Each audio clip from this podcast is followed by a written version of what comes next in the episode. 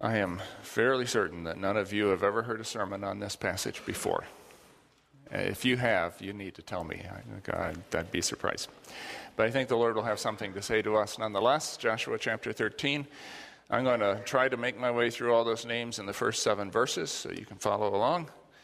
When Joshua was old and well advanced in years, the Lord said to him, You are very old, and there are still very large areas of the land to be taken over. This is the land that remains, all the regions of the Philistines and the Geshurites from the Shihor River on the east of Egypt to the territory of Ekron on the north. All of it counted as Canaanite. The territory of the five Philistine rulers in Gaza, Ashdod, Ashkelon, Gath, and Ekron, that of the Avites. From the south, all the land of the Canaanites. From Arah of the Sidonians as far as Aphek, the region of the Amorites, the areas of the Gebalites, and all Lebanon to the east, from Baal Gad below Mount Hermon to Lebo Hamath. As for all the inhabitants of the mountain regions, from Lebanon to Misrephoth Maim, that is, all the Sidonians, I myself will drive them out before the Israelites. Be sure to allocate this land to Israel for an inheritance, as I've instructed you, and divide it as an inheritance among the nine tribes, and half of the tribe of Manasseh. the rest of Joshua until you get to the very last couple chapters deals with the division then of the land to the 12 tribes, particularly to the nine and a half tribes who crossed the Jordan. Look at verse 1 again. When Joshua was old and well advanced in years, the Lord said to him, You are very old, and there are still very large areas of land to be taken over. Now, here we see the heritage of Achan. His sin led to Israel's first defeat, which was bad enough. People were killed. But even worse was the determination that it aroused in Israel's enemies to stay in their strongholds and fight. What might have been accomplished within a couple of years would not now be accomplished in decades or even centuries. And what was worse, by the end of Joshua's life, some of the Israelites had turned against each other. Instead of fighting their enemies, they were fighting themselves. Sin really messes things up. Look at verses 2 and 3. This is the land that remains, all the region of the Philistines and Geshurites, from the Shihor River on the east of Egypt to the territory of Ekron on the north. All of it counted as Canaanite. And then there's the territory of the five Philistine rulers in Gaza, Ashdod, Ashkelon, Gath, and Ekron, that is, the Avites. Now, fast forward in time to Samuel. There were still five Philistine kingdoms in the promised land. God intended Israel to engage them and defeat them and drive them out of their borders. But 300 years later, they're still there, still causing grief. They raided Israel's villages, carried off their daughters, stole their food, destroyed their homes. Now consider the parallel to our lives. When we're born again through faith in Jesus Christ, when Jesus, who is Lord of heaven and earth, becomes Lord of our lives, there are still all kinds of things in us that don't belong there. Some of them have been there forever. Some we've invited in of our own volition. Some are hidden and quiet, nobody knows about them. Others cause all kinds of grief and pain. Attitudes damage relationships. False beliefs prevent us from investing our lives where they could make a difference. Habits take away money that we could use for good. Addictions leave us depressed and cause friction with the people we love most. Crossing into the Christian life does not mean that all your battles are over any more than crossing the Jordan River into the promised land meant Israel's battles were over. In our hymnals, a lot of the old hymn writers use the crossing of the Jordan as a metaphor for getting into heaven. But Israel crossed the Jordan to get into a fight. The promised land is a picture of the promised life, not the final destiny.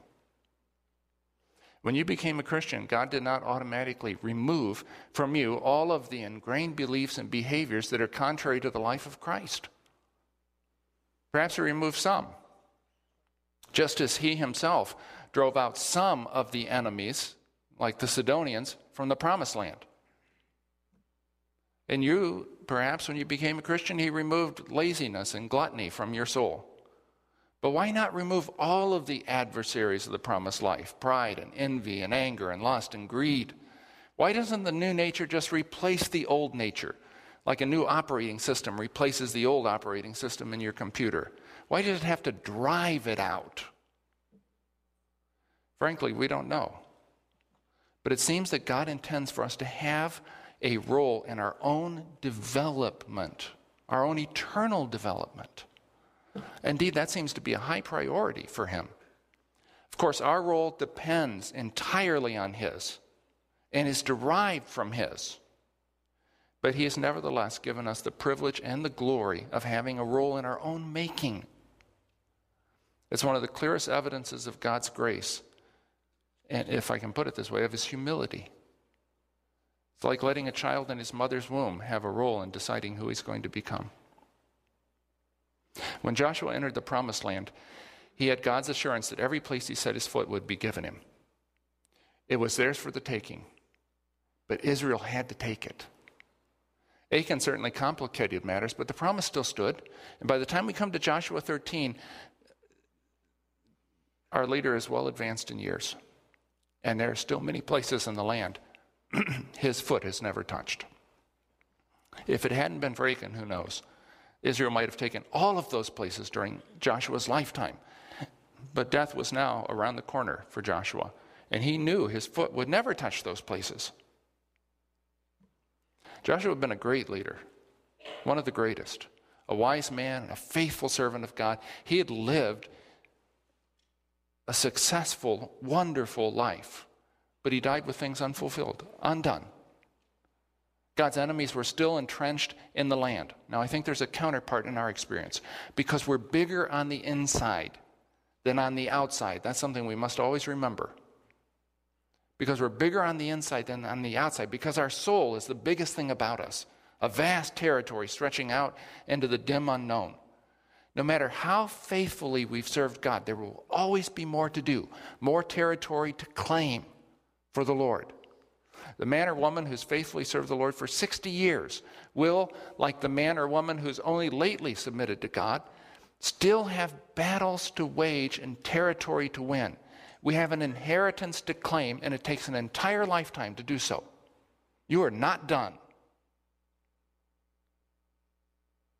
To claim that inheritance, we have to obey God and move forward.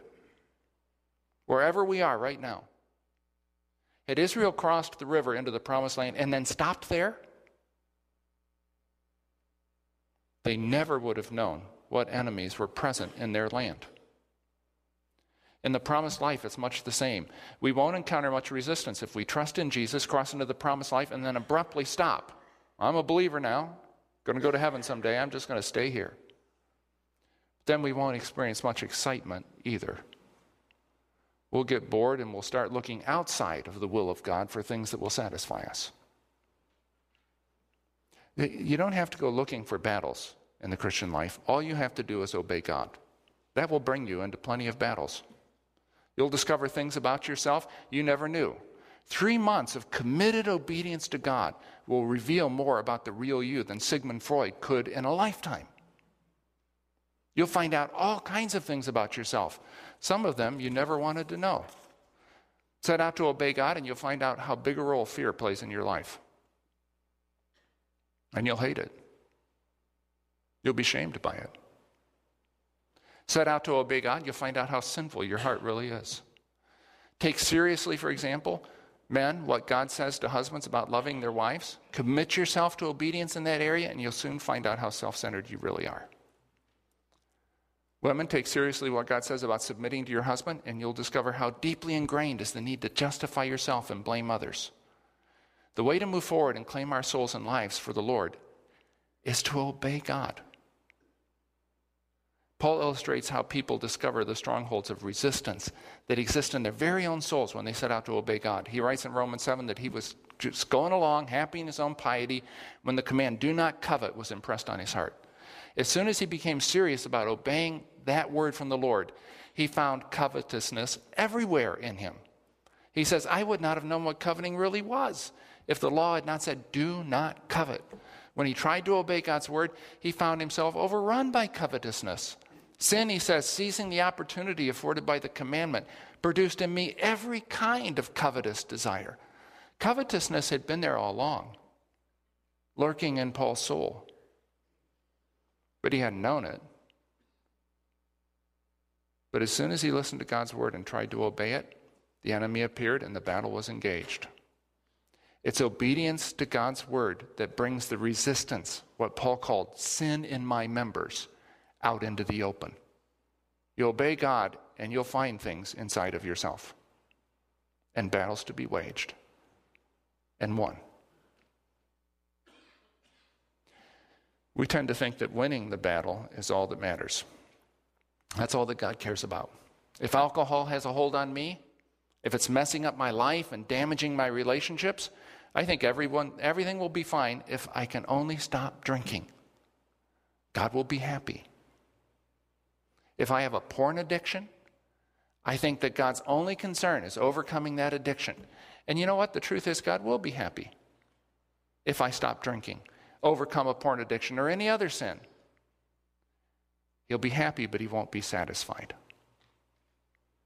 That's because God is more concerned about the kind of person I become than he is about the kinds of things I do.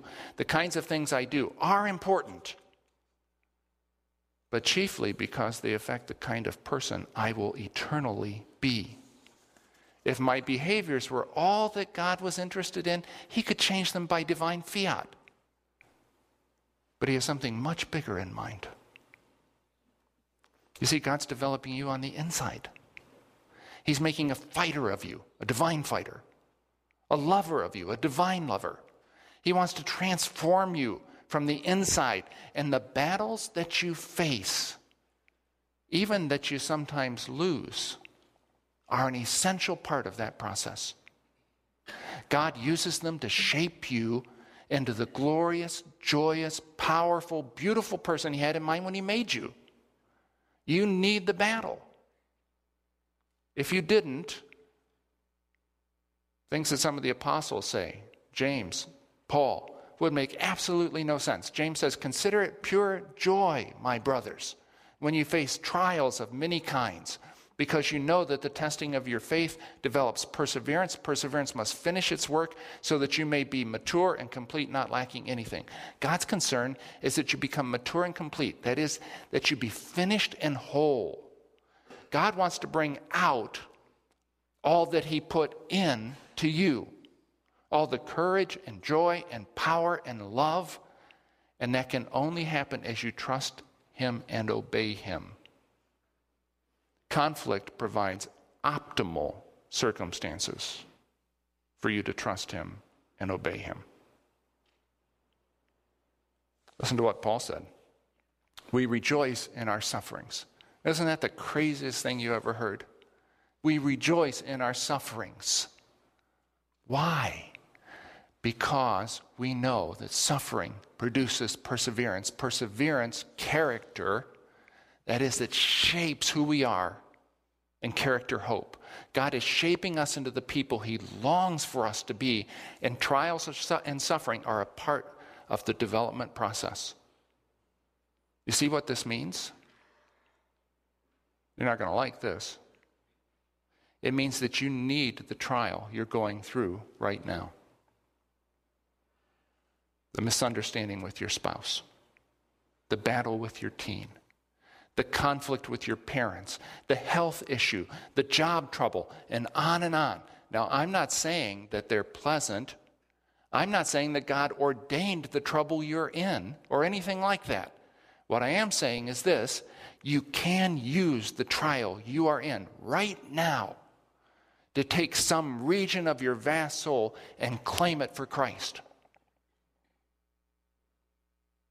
You say, but this trial isn't my fault. Who said it was? You say, but this trial is so and so's fault. Who said it wasn't? But tell me what difference that makes. What are you going to do about it? That's the question. Are you going to trust God in your trial right now and obey what He tells you to do? That's the question.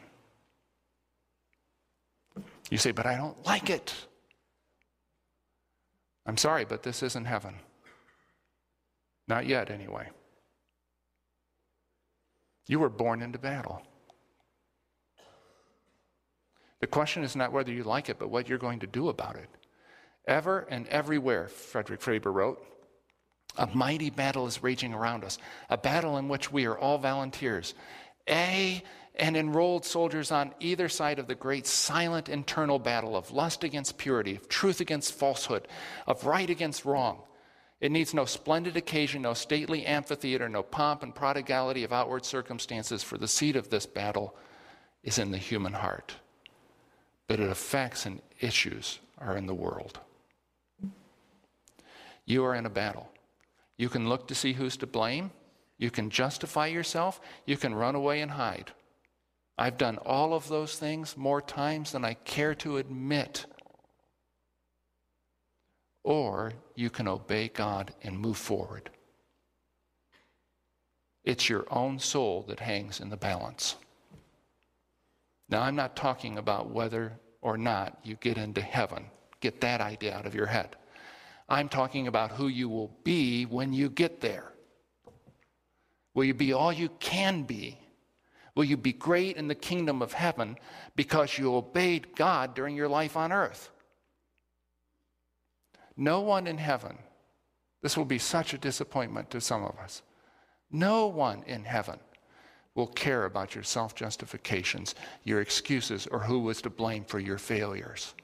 And you know what? You won't even care. It'll mean nothing.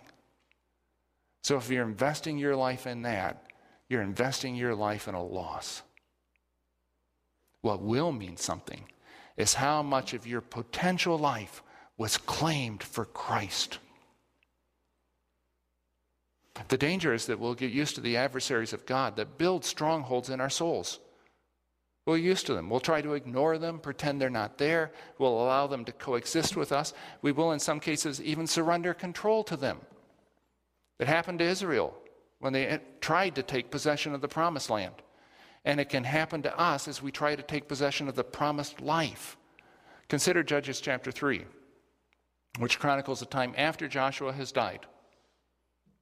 Israel's been in the land, the promised land. They crossed Jericho, the Jordan decades earlier. But there were still pockets of resistance everywhere. This is verse 1, Judges 3. These are the nations the Lord left to test all those Israelites who had not experienced any of the wars in Canaan. The five rulers of the Philistines, all the Canaanites, the Sidonians, and the Hivites living in Lebanon, from Mount Baal Hermon to Lebo Hamath. Notice the five rulers of the Philistines. Now in another generation, still there, still causing trouble. Israel not only let their adversaries continue living in the promised land, they even harbored them and took them in. Verse 5 of Judges 3. The Israelites lived among the Canaanites, Hittites, Amorites, Perizzites, Hivites, and Jebusites. They took their daughters in marriage and gave their own daughters to their sons and served their gods. What happened in the promised land can and does happen in the promised life. We accept things that God has rejected.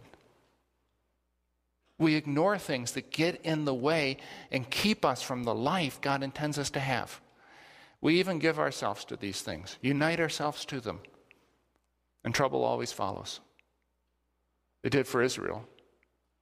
In Judges 2, we read that Israel spent years vacillating between serving the Lord and serving other gods. When things were good, they would drift away from God. When things were bad, they would come back to Him.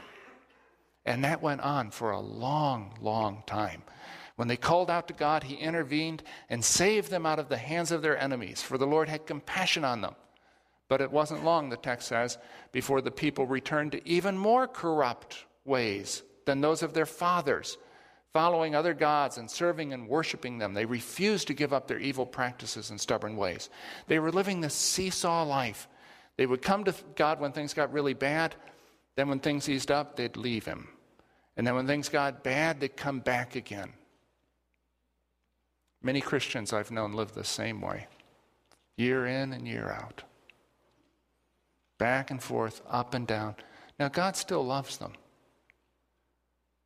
But they're wasting valuable time, letting years and decades go by when they could be claiming for Christ a life that could be beautiful and powerful. They have a vast and glorious soul to claim. And instead, they're making peace treaties with their sins and marrying their bad habits and ignoring God's commands. There's a life to be taken, a purpose to be followed, a leader to be submitted to. There's much to be done. Look back at Joshua 13. Verse 2 This is the land that remains. All the regions of the Philistines and Geshurites from the Shihor on the east of Egypt to the territory of Ekron on the north, from the south, all the land of the Canaanites, from the Arah of the Sidonians as far as Aphek, the region of the Amorites, the area of the Gebalites, all the Lebanon to the east, Baal Gad, below Mount Hermon to Lebo Hamath. That land remained unclaimed, even after a long life of Joshua's obedience. Let me ask you this question What regions remain unclaimed in your life?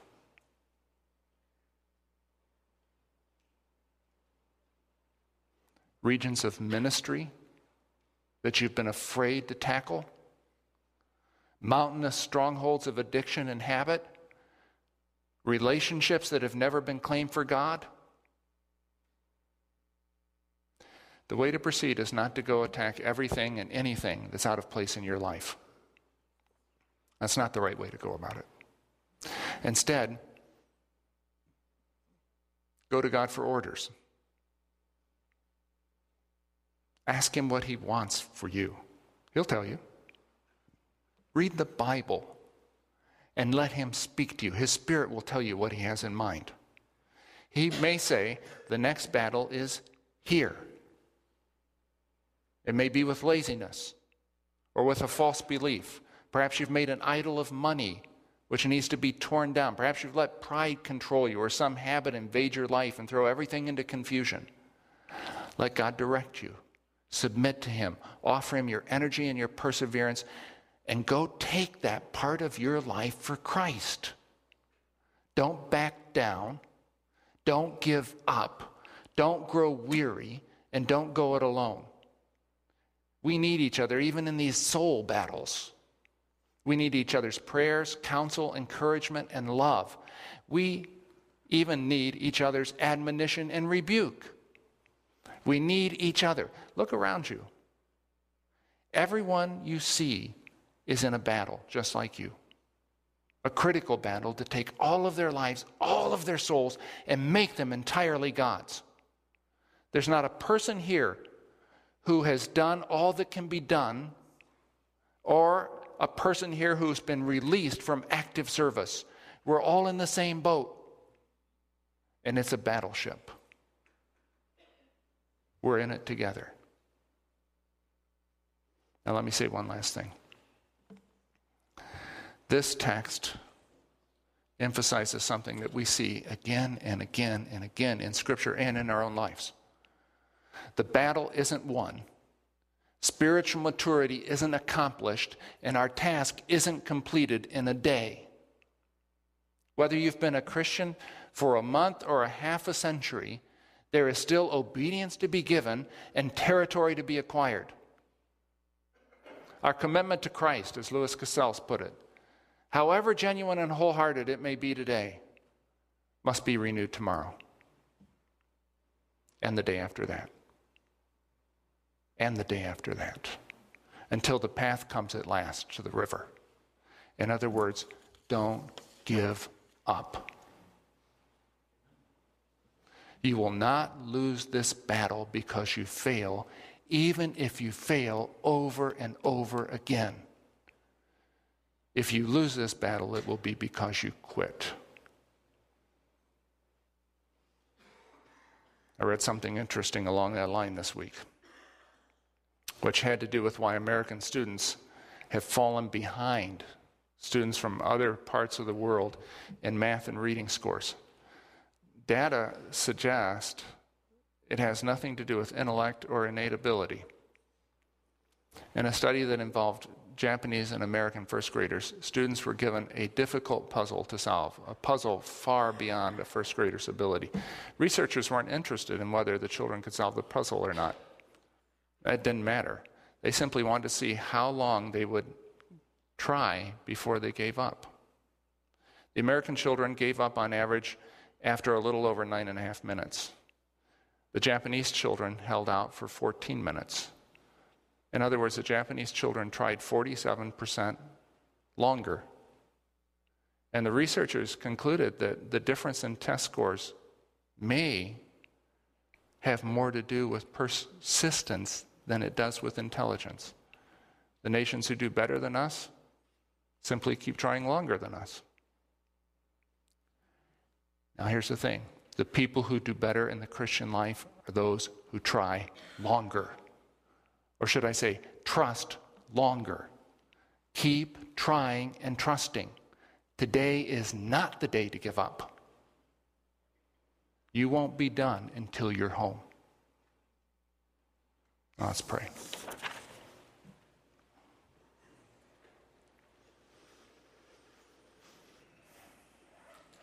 God, I don't ask you to spare us from battles, but to rest us when we're weary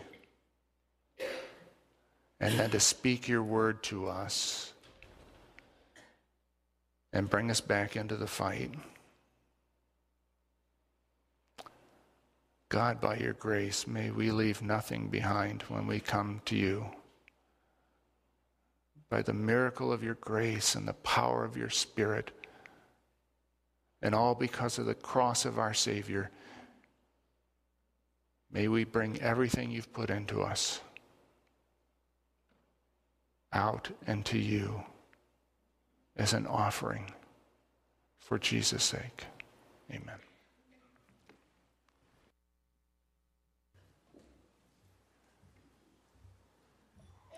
Let's stand together.